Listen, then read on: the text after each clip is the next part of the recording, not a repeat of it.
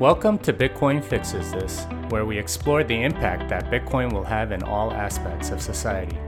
Today's guest is Parker Lewis, Head of Business Development at Unchained Capital. We talk about one of the greatest lies about money out there, how incentives are misaligned in the financial system, and how Bitcoin changes the management of money.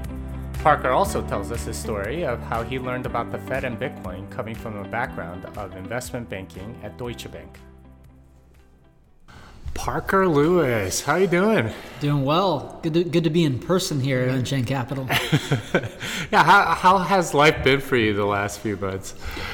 I really think Austin in general has remained like fairly normal, but effectively March 12th, coinciding with Bitcoin's drastic volatility, we essentially went from a non-remote company to a remote company, and so it has felt a little bit isolating. But kind of all things considered and keeping things in perspective, we're feeling fairly lucky to be working in the Bitcoin world, given everything that's going on in the world because of the setup. But then also, we are able to work remotely, and there's a lot of people who don't have that ability and have been impacted by this. So while it has kind of caused adjustments, definitely kind of trying to think of things in perspective, and lucky to be in the position where we are. Yeah, no doubt about that. There's so many people that are like thinking about their jobs and careers and things like that, and I can't imagine what they're going through.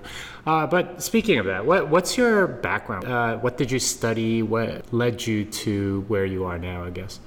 So I studied economics in school, and it was funny. I recently, because I had the same thought, and I saw a tweet yesterday that talked about. Somebody had read the first couple chapters of Saif's book and basically said, and my whole college education has officially gone out the window. And that was really kind of how I felt once I had met Saif and not just read the book, but then started to think about monetary economics. So studied economics in school, but don't really feel like I got an education until I got into Bitcoin. After school, ended up going and working for an investment bank, worked for Deutsche Bank in and around the financial crisis from 2006 to 2009, which was an interesting period to be there specifically. Then left investment banking, worked in restructuring, so a lot of creditor side work out, understood the not just the credit system, but more so kind of how to work out debt when it kind of defaults and becomes bad, and then help really rehab companies that were in bankruptcy. Ultimately ended up joining a hedge fund thereafter, focused on distressed credit, but really then global macro, and started understanding really a lot about global macro landscape, interest rates, currencies, and that's really where I spent a lot of time.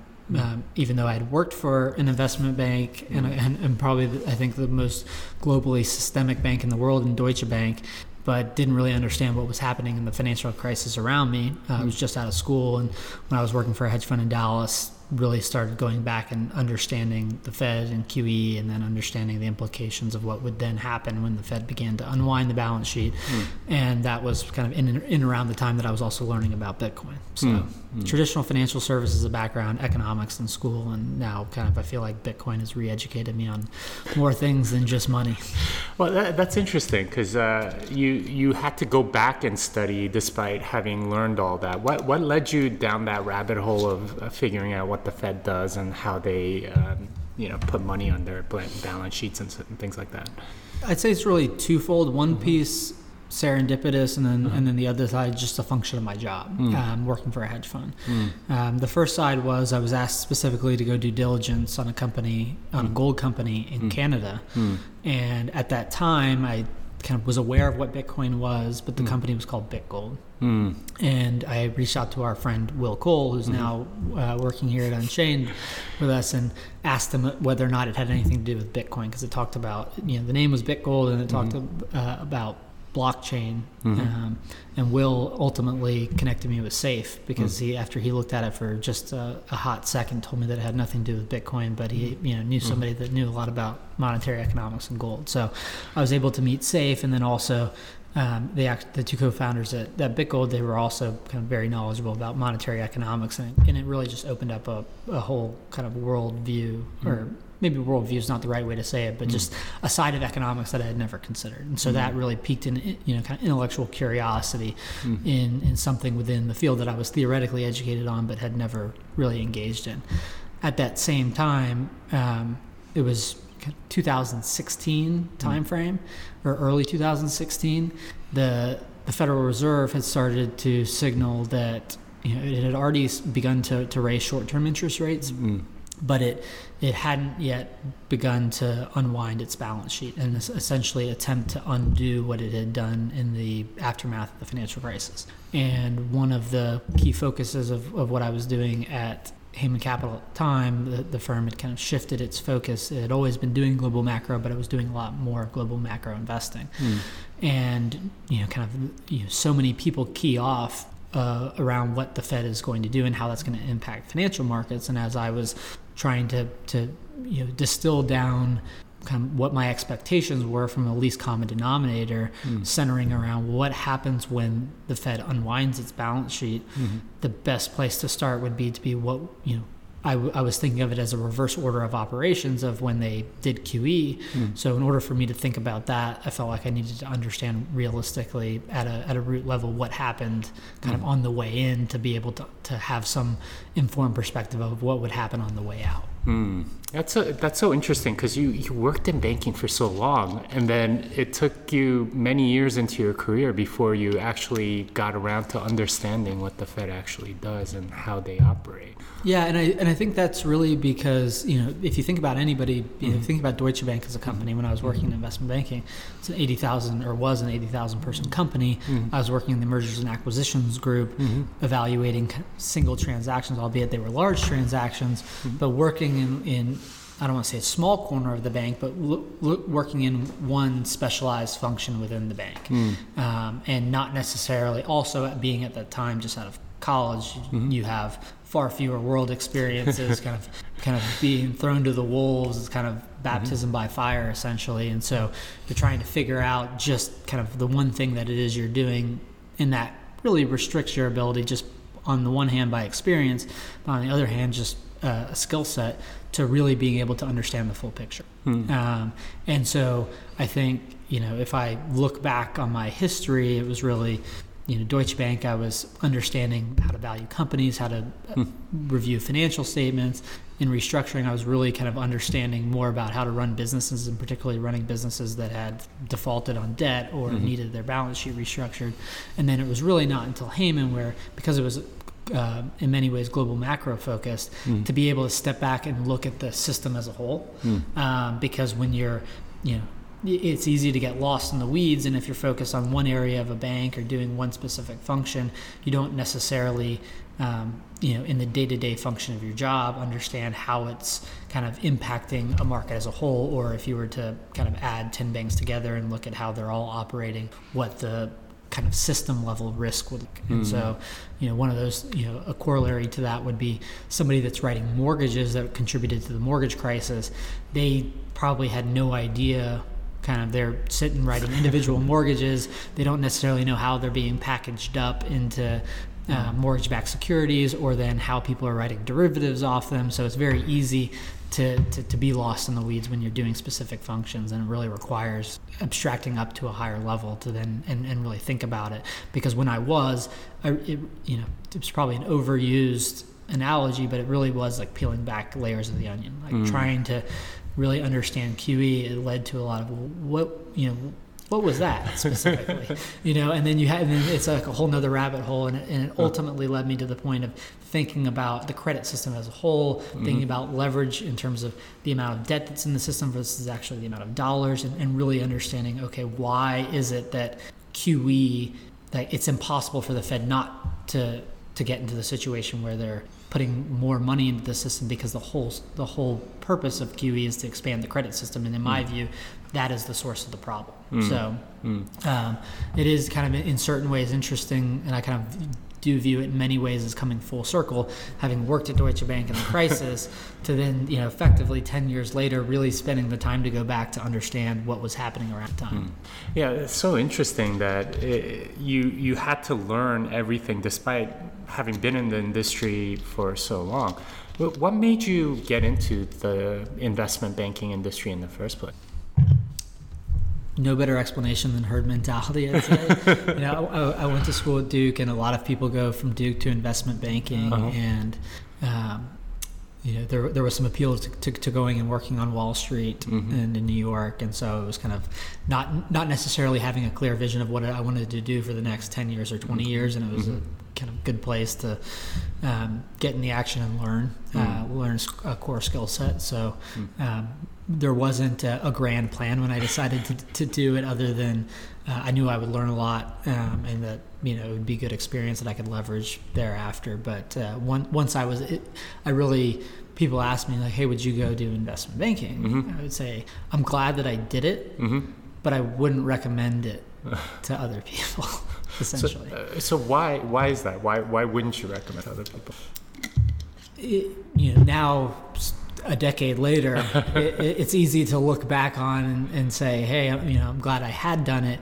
But on the other side, I think a lot of people, and I was recently listening to a podcast that Elon Musk did with Joe Rogan, where he made the comment that too many of our, and I refer to myself self-referentially as smart, but too many of our resources essentially go into banking and law, and that I think that it would be far more productive, things actually have to be made in the world, people make things. And so I think looking back, I did learn a lot, got a lot of great experience, but it would, probably people's time would be better served after actually focusing in on something that they're passionate about, having an actual skill in building a product or building a service or offering a service that more tangibly provides other people some amount of, kind of value in the world beyond kind of moving. So that's interesting, because you're sort of suggesting that banking and law and things like that, they're kind of zero-sum games in a way. Like you're not actually producing goods. Am I getting that right? I would say that there's certainly value in banking. There's certainly value in the law. I think that there's a limitation of that, where the more that you're financially engineering, there's just diminishing marginal returns. And so there is some value in being able to allocate capital and know how to say, person A has a project that they need to build and person B has capital and putting them together. I think that there is some inherent level of value to that. But I think, and I don't have the number specifically, but if the financial services world consumes 16% of GDP, it's what is the right number? That's probably far too high of a number. I don't, have the.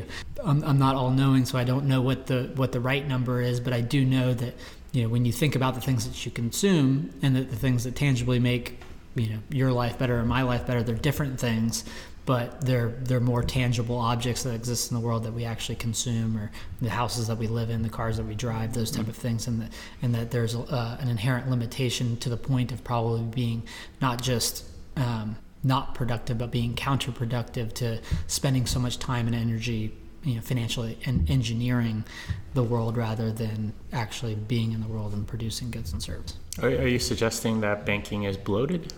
I would say that once you start to understand the size of the credit system, that there's kind of no other conclusion that you could come to, that the system would not be as large as it is if not for centralization and the function of the Fed to allow it to exist that way. And that in an unmanipulated world, that sector would naturally be small. Well, so you're suggesting that it is kind of bloated, but there's obviously tons and tons of people that work in banking. How do they sort of justify what they're doing? Because in a sense, if it is bloated, then a lot of those people are really just taking wealth from other people. Well, I mean, I think if I was to simplify it, it would be, in certain ways, they are delivering some value. And then it's, kind of okay, well, how much value is derived from capital allocation and financial engineering versus, manufacturing some good or providing, some software service. And really, at a root level, money is supposed to be the arbiter that helps people communicate preferences in the world and allows an economy to essentially allocate resources. The money's a tool. And that in a world where you're manipulating the money supply and that it effectively becomes a debt or credit-driven money supply, that the money is communicating preferences that it otherwise wouldn't be, and that people are in certain ways rationally acting on signals that say, if I perform this function, I get rewarded in this amount of money, so I'm going to go pursue that as an activity. You know, in that sense, it's rational. People are reacting to price signals and incentives.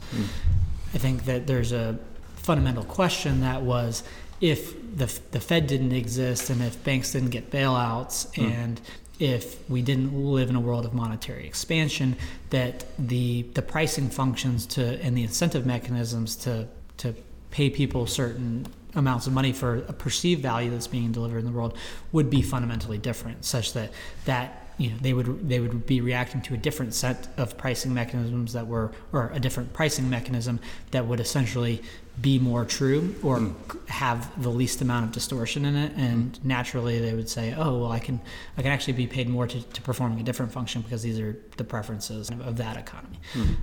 So I don't think of it as a world as like, you know, people are just, you know, in the banking sector are just taking other people's wealth. They're rationally responding to price signals that are rewarding certain types of behavior, but it's a function of a manipulated money supply that's creating those incentives in that way, and that if that didn't exist, they'd likely be doing something else, and that there would be other functions to perform based on a different kind of preference set in an unmanipulated.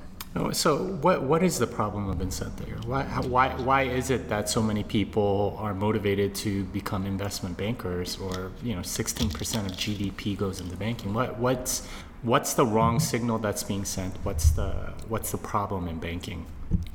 I think the root of it is that there's a, and not on an individual level, but at a system level that then feeds down into banks, and then the people that run those banks, and then kind of trickle down to individuals within those banks, is that you have a system that inherently has a massive amount of so, you know, we saw it in 2008 where, you know, we essentially, the Fed in early 2008 reduced interest rates, I think 7 or 8 times, all the way to 0, and then they did QE, but then there was also the TARP program and the bank bailouts and AIGs. So when you have banks that are essentially taking risks that they otherwise shouldn't be, and that then they're not penalized for that, and that they're bailed out, that there becomes an expectation that same type of activity will occur.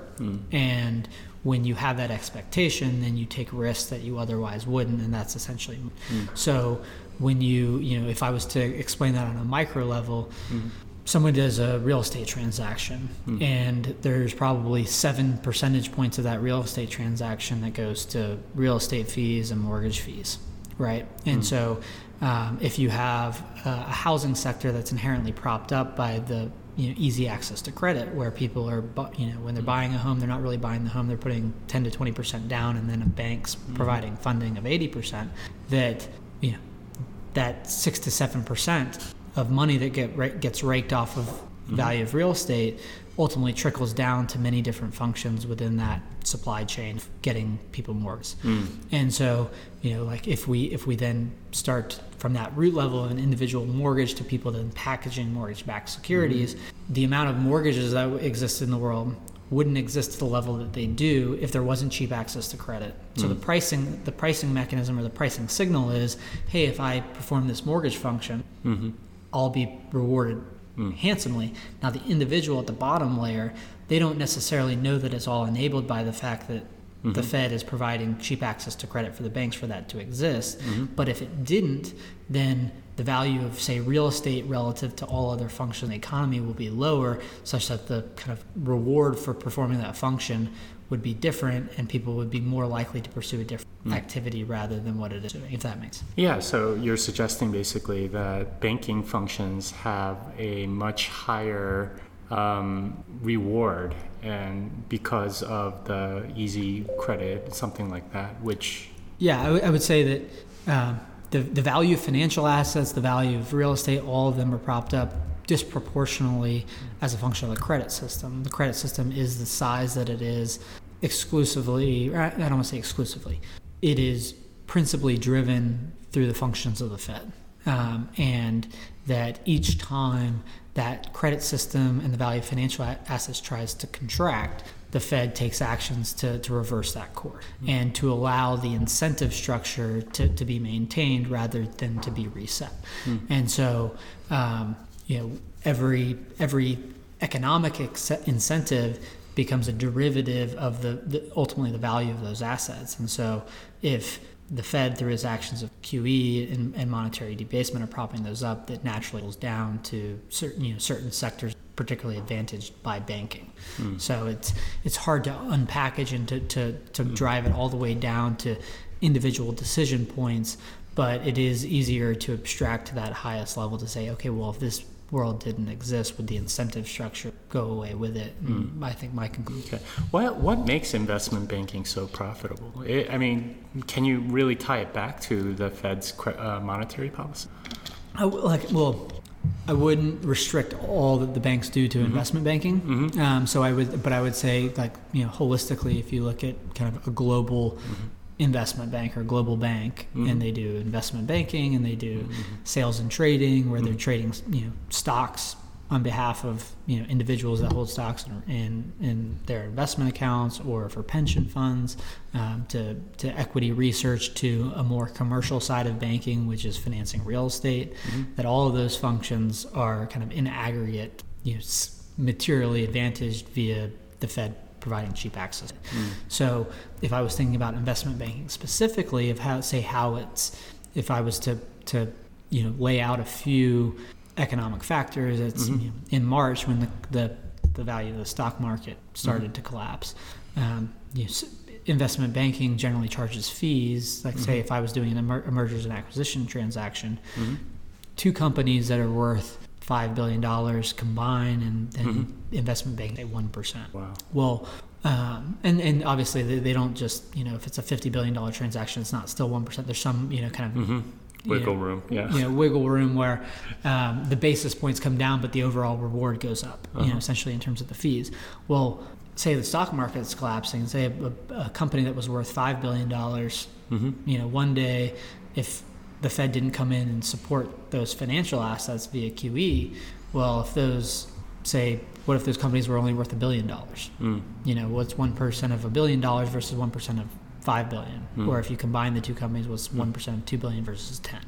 So the type of assets that are disproportionately benefited from the function of QE are anything that's dependent on the credit system, which are principally financial assets, but it's not just bonds, it's stocks and bonds. And so you can think about it in a micro world of individually kind of how certain incentive structures can be manipulated, because in the world where the stock market's crashing, anything that's a derivative of that, and particularly anything that's transactional around that, is an impact. The same time that the stock market was collapsing, the credit market was collapsing. So the value of bonds was declining in value. So anybody that's feeing off of lower asset values becomes impacted in a negative way. And that when the Fed takes the course of what it did in March, April, May, you know, into June, then, you know, it disproportionately benefits those people that either hold financial assets or those that are facilitating financial transactions that are tied to asset value.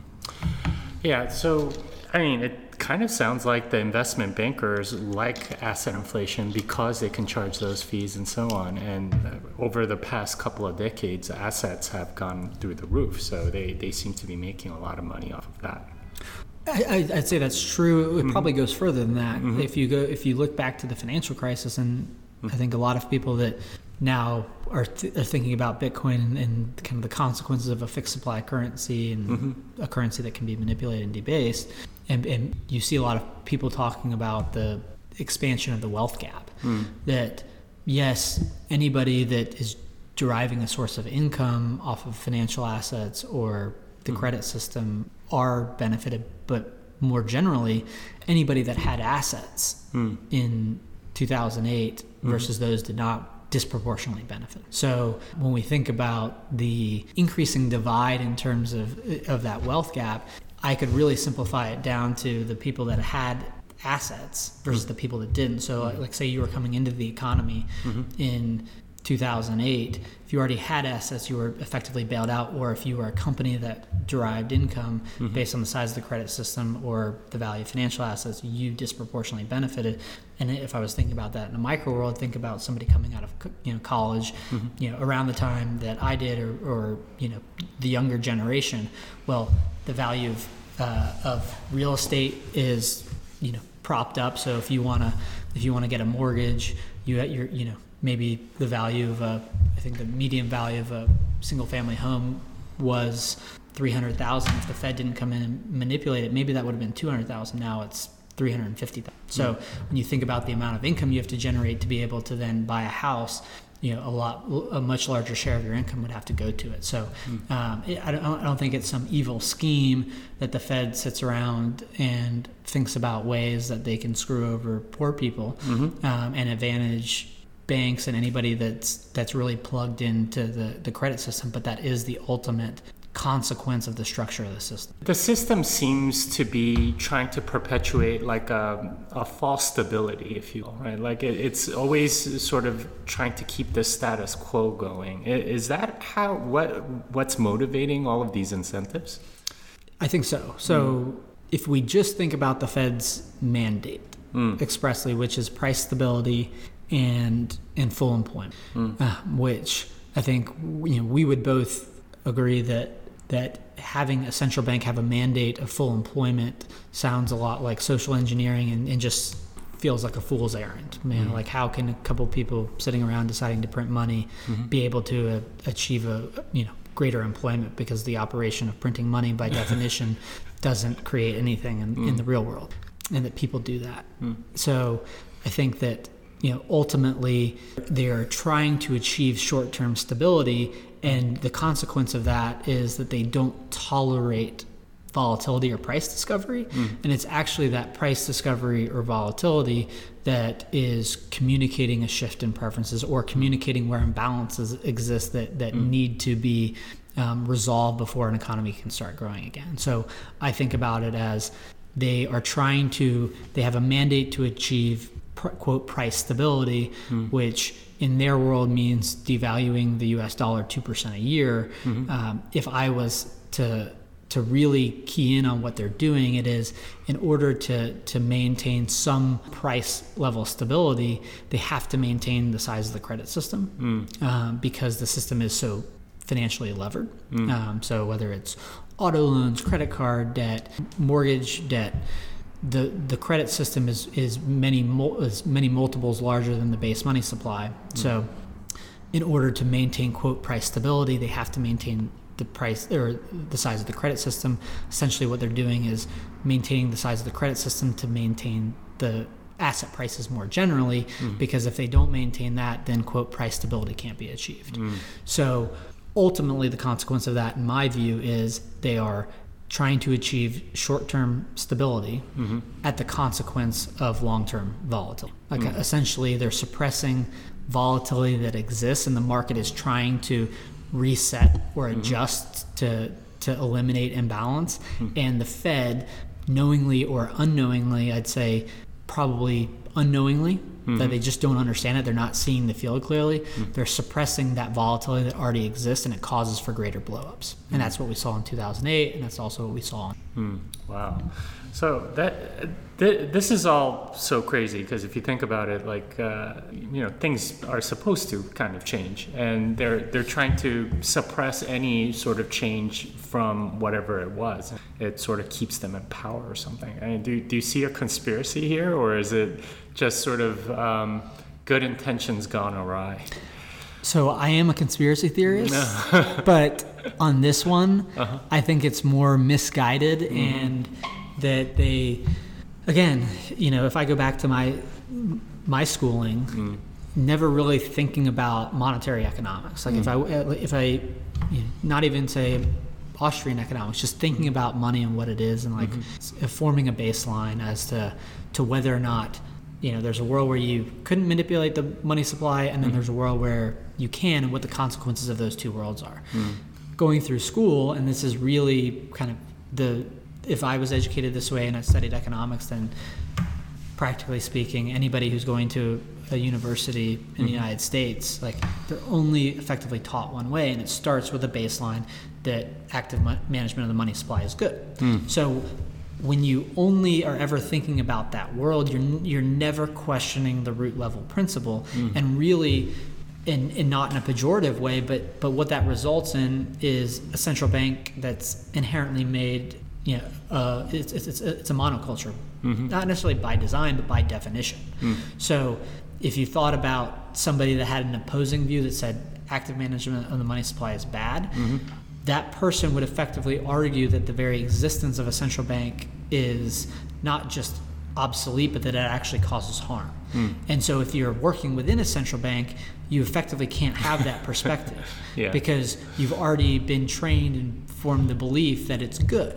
So I think more realistically, it's a group of people that have never considered that alternative, truly, in terms of what are the consequences of the actions that we're taking. And one of the quotes that I often bring up that speaks to the psychology of the central bank, there's a quote from Bernanke, and I can't quote it verbatim, but he effectively says, I'm willing to accept that monetary policy or monetary policy solution is not the root problem, and that it can't solve fiscal and structural problems in the economy, but we have to be palliative. Essentially, I can accept that I'm not the solution, but I still have to do something, which is a crazy way to think, but that, you know, in a non-greater conspiracy world and in a more innocent way, that is their psychology. That, okay, if the world is seemingly burning around me, I have to be doing something, because if I did nothing, then people would, you know, blame me. They'd blame me. Whereas not doing anything is sometimes the right answer. And I think on a fundamental perspective, you know, and I think it's easier to think about in micro examples, but say when I see the stock market crashing, I look at it as saying the economy, the people that make up the economy are changing their preferences. They're saying, I would rather have dollars. I need dollars. I don't want to own the financial asset. And that's actually the economy and the pricing mechanism working, saying, you know, they're communicating their preferences. What effectively happens when the Fed comes in to put in QE, they're basically saying, hey, you, the economy, you're wrong. And I'm going to give you the dollars, so that even though you're saying that you need more dollars, I'm going to give them to you so that you can have, you know, your cake and eat it too. But that ultimately changing prices is the economy, you know, in certain ways restructuring, but the individuals that make up that economy communicating a change in preferences. And that if you don't allow that function to happen in an undistorted way, you naturally get price levels that exist in ways that they wouldn't otherwise would in an unmanipulated world. And it doesn't just change the pricing of housing, it manipulates all prices, but effectively, because prices don't adjust on a pro rata basis, it structurally changes the economy in a way that it wouldn't exist in, you know, if not for that act of providing more dollars to certain sector of the economy, others. And that ultimately, coming back to the base question of kind of how or maybe two questions ago in terms of the Fed, you know, kind of the mentality of the Fed, they're maintaining short-term stability at the consequence of long-term volatility, but they're also structurally changing the economy through, you know, how it is and what, you know, the reason why they're providing more dollars in terms of the objective that they think that they're achieving. It doesn't just say, okay, you know, home prices are going to go up by 20% now because we're going to advantage, you know, a sector of the economy that relies more heavily on cheap access to credit. More people then go figure out how to build homes than they otherwise would in that world. And that structural change is much more pervasive than just like, oh, prices need to come down 20% because they're too high. It's like, no, you're creating structural imbalances, and, you know, that would otherwise not be able to be sustained if you weren't causing false signals to be sent to people by constantly screwing with the money. So, I mean, you're now into Bitcoin, and you've been studying it for a while. Since you've learned all this, how do you think that stuff changes as we go into a more Bitcoin-centered world?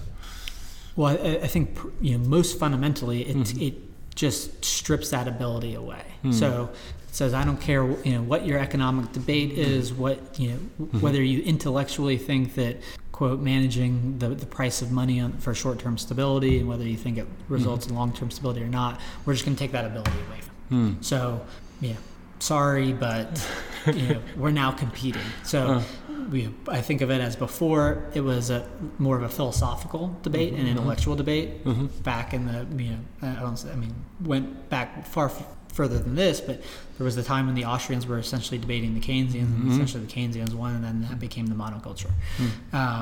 But it was a debate. Now with Bitcoin, it is the polar opposite monetary systems that are competing with each other, and we're going to see which one. Well, it's interesting that you bring up competition, because it seems like what you're saying is that in order for sort of like the Keynesian system to win at all, they kind of need a monopoly. Is that right? I would say that, I guess, monetary systems are monopolistic, so they probably don't coexist.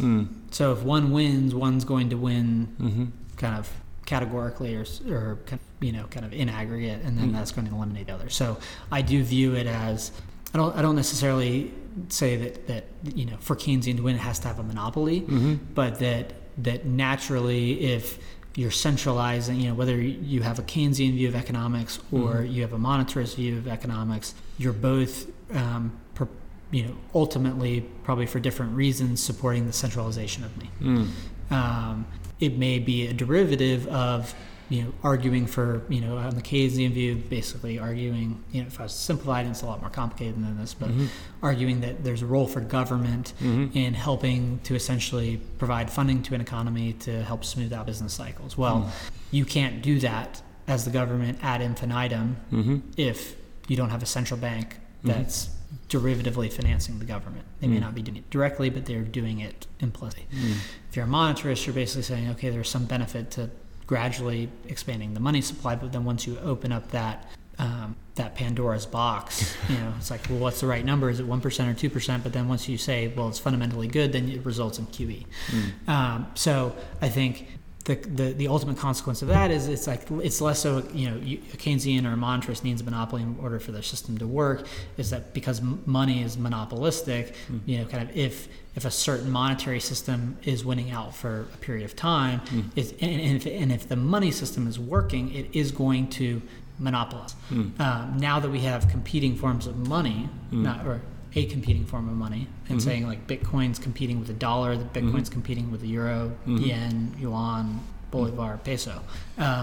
That if somebody decides that they want to own Bitcoin, and that is a better way to store for what they of the value that they're saving, what they put in a monetary medium.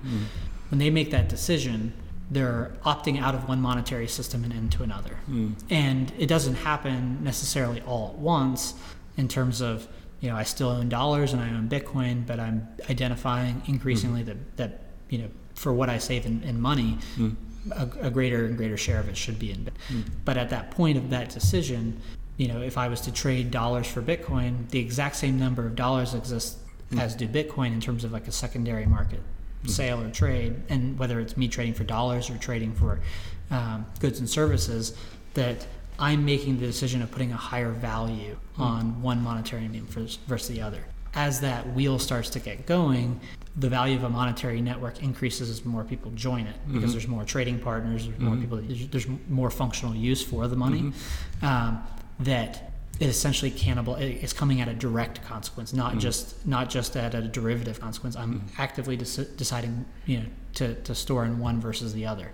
Well, the more people that you have shifting over to Bitcoin, the less people that are demanding dollars or euros or yen, and ultimately causes that system to not just there's not going to be a steady exist, and both of them kind of exist in parallel. They will for a period of time, but one will ultimately win out over the other. And what we're going to see is how many people, and they may not even know it or be conscious of it, but how many people choose to store their money in a fixed supply currency versus one that's actively debased. It's just going to be an instinctive shift, about a certain point. A lot of people today have, I don't want to say a lot of people, but people today, you and I, we spend time thinking about it actively. Most people aren't ever going to have to make that decision. They're just going to respond to price signals.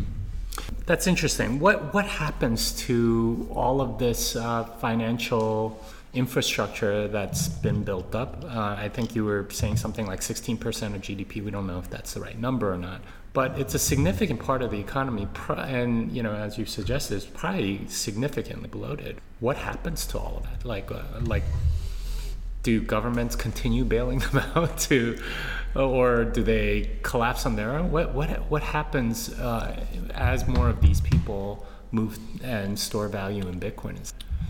Well, I think that first I would say that one of the consequences of Bitcoin will be a definancialization of the economy. And so if I was thinking about that conceptually, it would be there's this idea, and I think it's one of the greatest lies that's been sold, which is you have to make your money grow.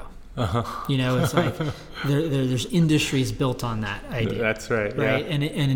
And a lot of that is built on this idea that your money's the dollar or any fiat currency, it's slowly deteriorating. So if your dollar is depreciating 2% a year and you multiply that over a decade, 20%, 2 decades, 40%, that in order for you to have what you need at the end of 2 decades, you have to have made that money grow. If you just sit there in dollars, it's going to be worth 40% less when you're getting towards a retirement age. And so a whole industry is built up around, you know, how do you make your money grow? You invest them in financial assets, you know, type of a world, rather than, say, take that money and invest in yourself in terms of a skill that you... So it's, and if I was to simplify it, it's like you create value in the world, you get paid in money, and then you're, you know, system-wide or economy-wide or population-wide then told to invest that money in somebody else rather than and that in a world where your money is not depreciating 2% a year, 20% over a decade, you're going to the incentive to just save in money that appreciates over time versus building off that assumption that it's going to lose value will cause, you know, it will reintroduce opportunity cost in a free market way. And that the derivative consequence of that is that fewer people will then be immediately taking their money and putting it at risk, because that's essentially what's happening when you know, they don't think about it that way. They think about the stock market as liquid, and so just the incentive structure alone will shift the inclination of people to take the money, and essentially the money is what you get when after you've taken risk and been compensated for it, and then perpetually taking risk. So fewer people, and to a less greater extent, will be immediately plowing their money into stocks and bonds. It will cause the size of the financial system as a whole to shrink. Then to your question of, well, what happens to all those resources that are devoted to banking? And essentially the economy, you know, I don't know, but holistically the economy needs to restructure. And if we, but I think it's the exact same if we think about any advancement in any technology. Like if it becomes easier, you know, if technology advances in telecommunications, if it's doing its job, it should be demanding fewer of the resources of the overall economy, so that then a portion of those resources can go and do some other function, because we've automated.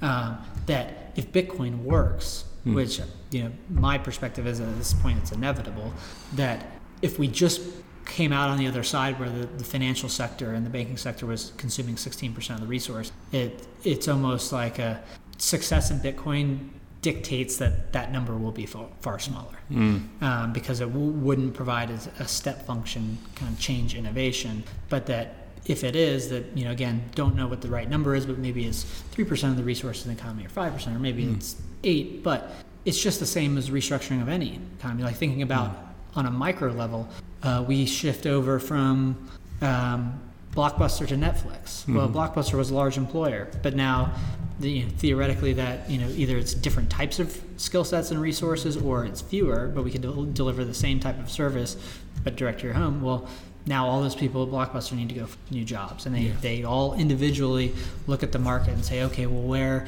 based on the price signals and the incentive structure of the economy, do I go? And I think that's going to happen kind of, you know, it's not just going to be confined to the banking sector, right? Like I think that if, you know, pricing houses adjust because people can no longer get 2% mortgages for 30 years, there's going to be probably a lot fewer people that are going and figuring out how to develop single families or 70, you know, story skyscrapers.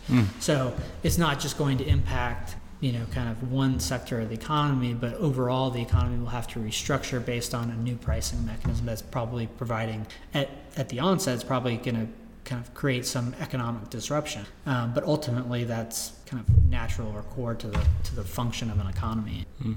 It's interesting that you brought up how the banking system kind of relies on a lot of people wanting to take risk, and that they sort of almost lie to them and tell them that they're not really taking risk by trying to make their money grow, that putting it in a stock market or bonds or whatever.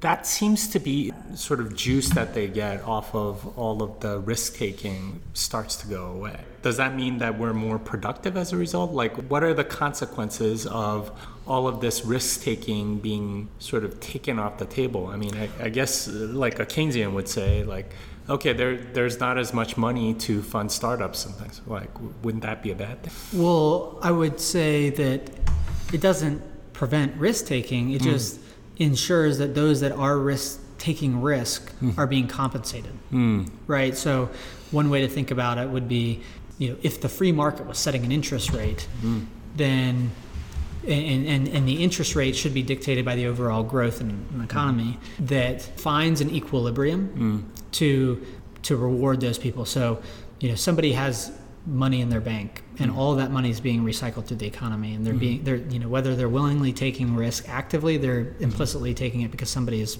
rehypothecating it and lending out. If people basically had a gate that said, "Oh, if you want my money, you have to provide me an opportunity and give me the share of economics that's fair," then more people are essentially participating in the, you know, ultimately by creating a better savings mechanism, more people are taking, you know, an active participation in setting market interest rates. So thinking about an equilibrium, maybe the equilibrium interest rate, and there is no true kind of interest rate, but just thinking in a micro world, it's 8%. Somebody's sitting there and evaluating it.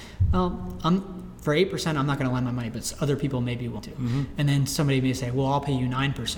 And then maybe I marginally make the decision to say, okay, well, if I'm going to take this risk, then 9% is fair. What's happening today is essentially for money that people have in their bank, you know, or maybe the best way to think about it is if you ever went to anybody and asked them, would you lend your money to somebody who wants to buy a house for 30 years at 2.5%? Every single person would say no, but it happens all day long, right? So, and that is ultimately to say, what would be the fair market rate if individuals that were actually bearing the risk were pricing that mortgage? It would be far higher than 2% and it probably wouldn't be lent for 30 years, right? So it's not to say that risk won't be taken, it will just reintroduce the true opportunity cost of money and will dictate that based on an undistorted pricing mechanism, that naturally the risk and the capital will go toward the more productive types of activities. The compensation structure will be more aligned, and that if somebody takes risk and loses money, it eliminates moral hazard, and that's part of the kind of price setting mechanism and risk taking kind of productive function of an economy.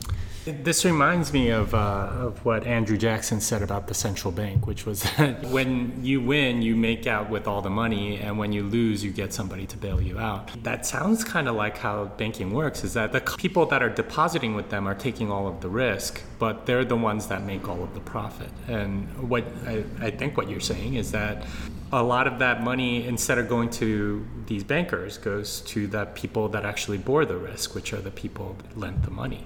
Yeah, but in this structure, most people that have their money in a bank, their funds are being lent out, right? Fractional reserve banking, and there's nothing inherently wrong about somebody attempting to fractionally reserve. It's just that if they do it poorly and there's a run, that structure and all of the stakeholders in it, the losses should be contained therein. So if I'm a depositor at a bank and the bank has a certain amount of equity and they've lent money out, and and the people that they lent money to did not achieve the returns that they expected to, that the consequences of that in a free market would reside first in the equity holders of the bank, and then second in the depositors of that bank. And if the depositors lose their money, that bank's out of business, and they can either decide not to enter into a fractional reserve scheme in the future or choose a better partner. What exists in this world is that those kind of the largest banks are consistently bailed out, which again introduces moral hazard, which screws up the entire incentive structure. It fosters people that are taking risk that's essentially borne by others, and it extends beyond just the four walls of a bank. It extends to essentially private, like to what you were describing, privatized gains, and really even privatized gains that aren't shared with the depositors. It's almost like inherently exists within the shareholders and the equity holders and the management of a banking structure, and that when the shitstorm comes, then they're bailed out. And they don't explicitly know they're going to be bailed out, but because of the track record and the history, the expectation is like, the idea of too big to fail, right? Like, it didn't work because, effectively the Fed bailed out Lehman Brothers, and then they let, or the Treasury and Fed combined, and then they let Lehman Brothers fail. I think they tried to do that as a signal to say, hey, like, you're not necessarily going to be bailed out, but then they had to bail out all the other banks, which basically, it was a sacrificial lamb. It was a sacrificial lamb, and it was for naught because everybody else, called their bluff. They're like, oh no, you can't let us all fail, type of a thing. So I think that ultimately, coming back to Bitcoin, it's that if you have a fixed supply currency, it doesn't say that the Fed can't exist. It doesn't say that fractional reserve can't exist. It just says if you want to bail out anybody in the future, you're actually going to have to capitalize it, and you're either going to have to tax people to do that, or put money, tax people and put money in actual Bitcoin at the Fed to perform that function. But if it runs out, it runs out. And I think the natural consequences of that is that the bank bailouts don't exist, and that ultimately the people that are taking risk are going to have to live with that risk.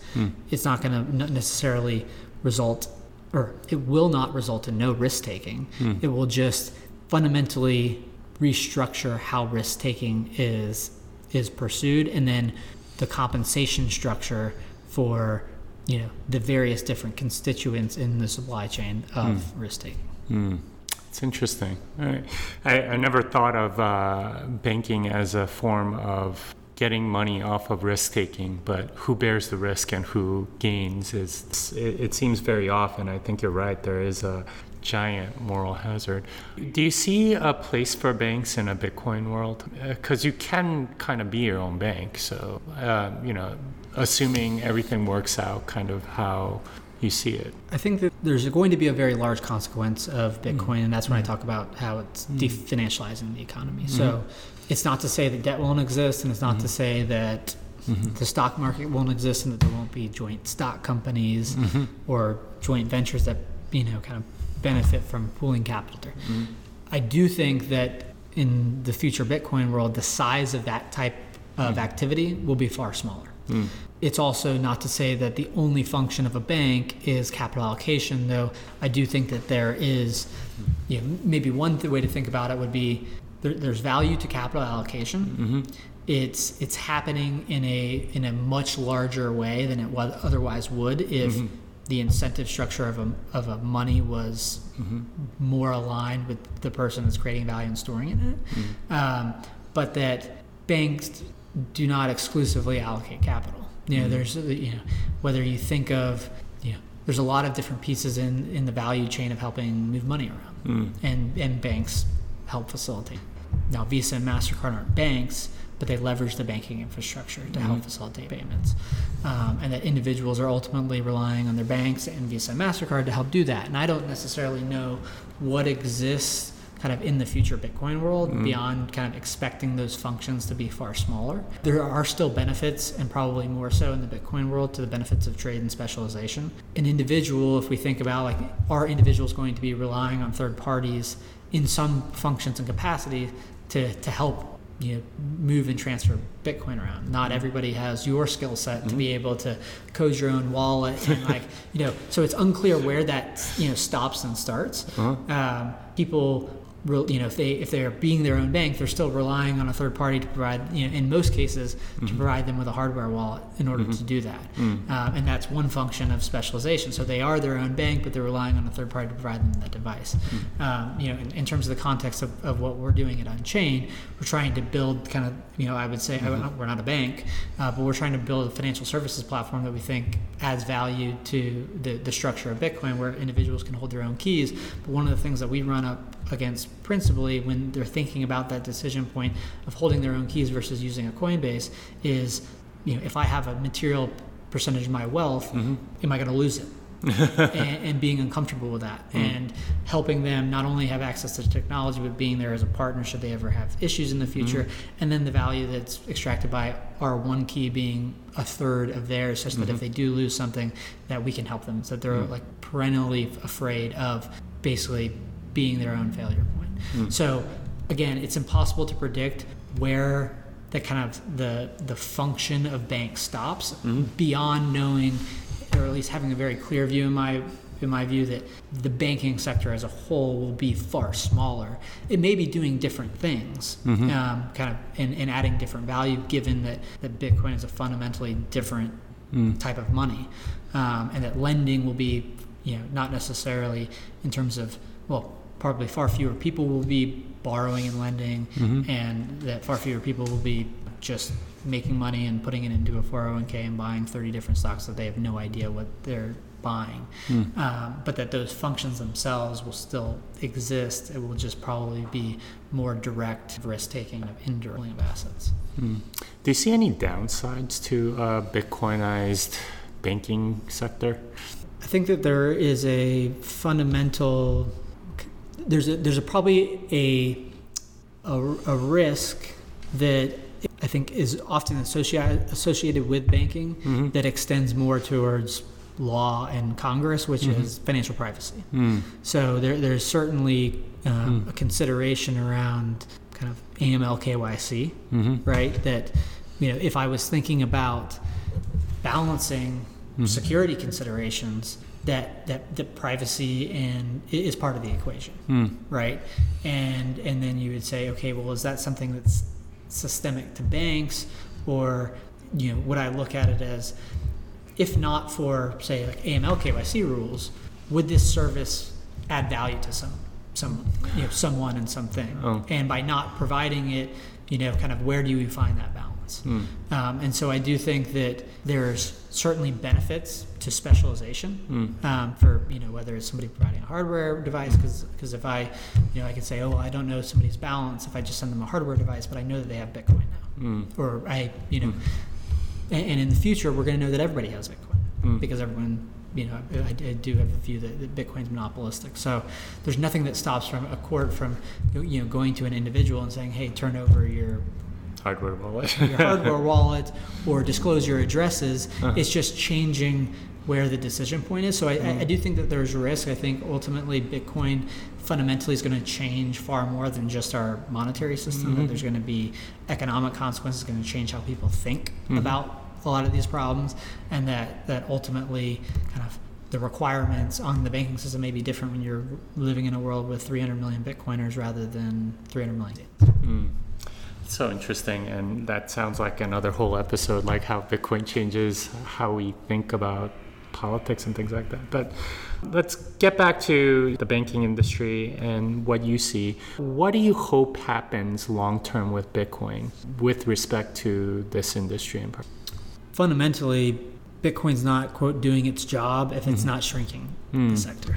So I think that's true of any, you know, again, I think we talked about it before, but anything, you know, like any innovation. Any innovation should consume less human resources. Not, you know, that's probably an oversimplified way to do it.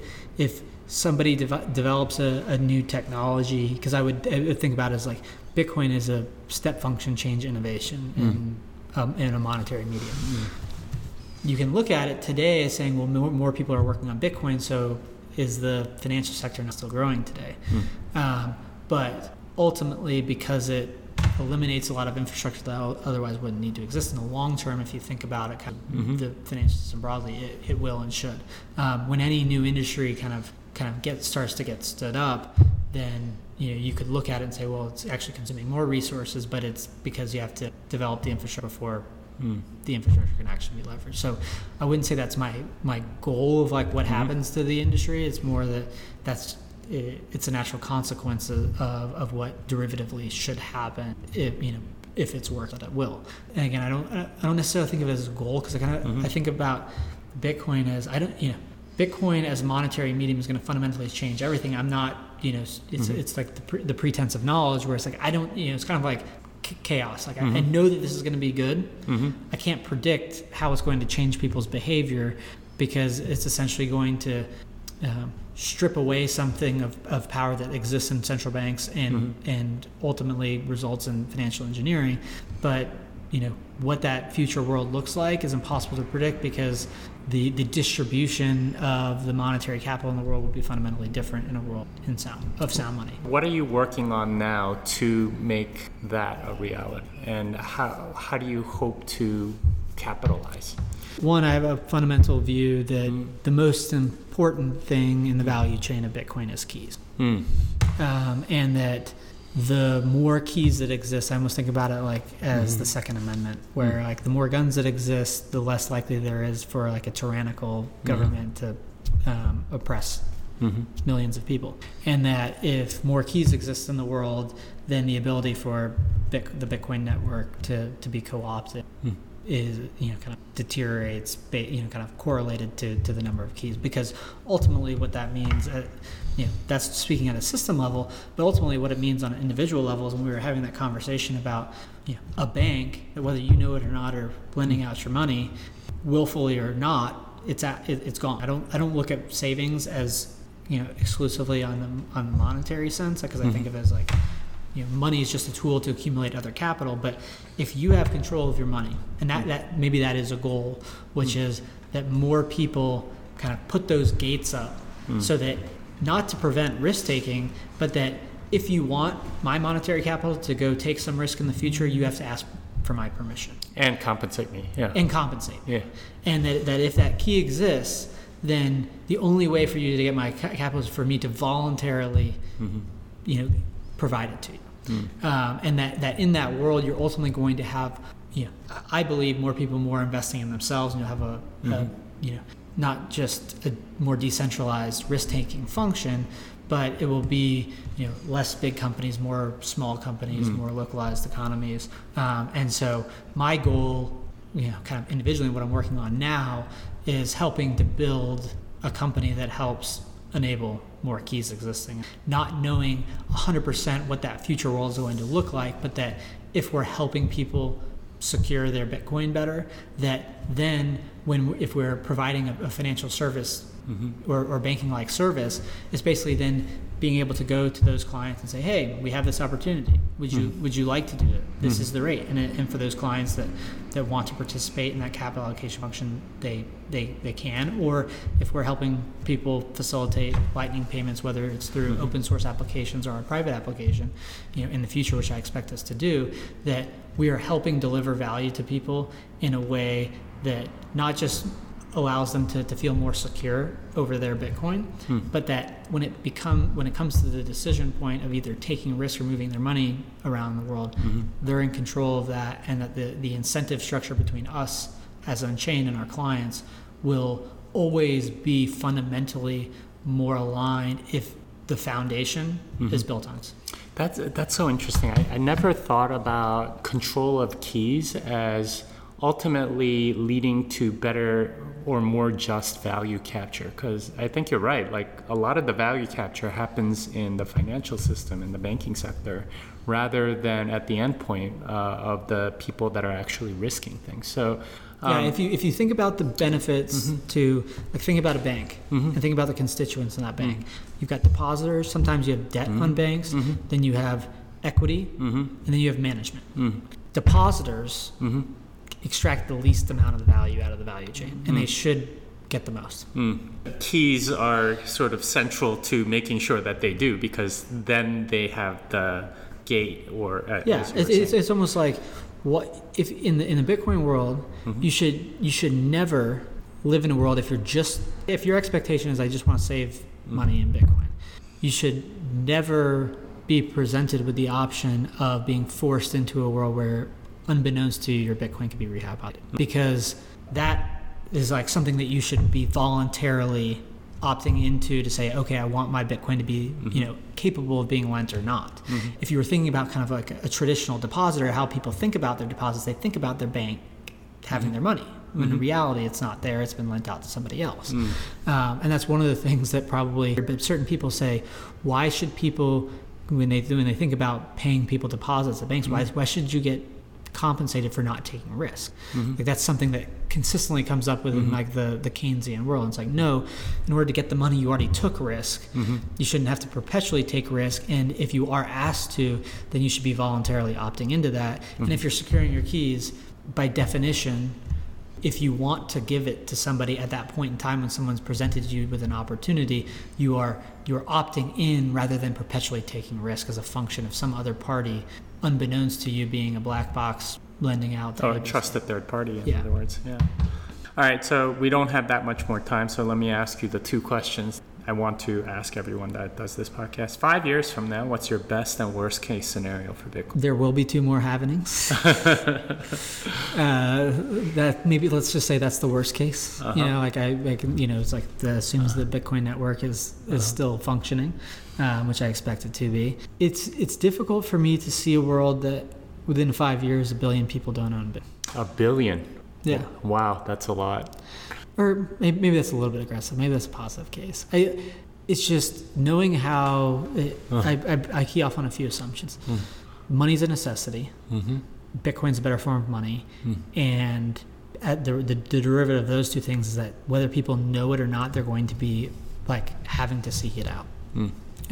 Because they're incentivized to. And it's like a core set of like how people transact in the world, and like that there are benefits to trade and specialization, and that's really what money and a monetary network helps facilitate. I also know and work under the assumption that knowledge distributes exponentially.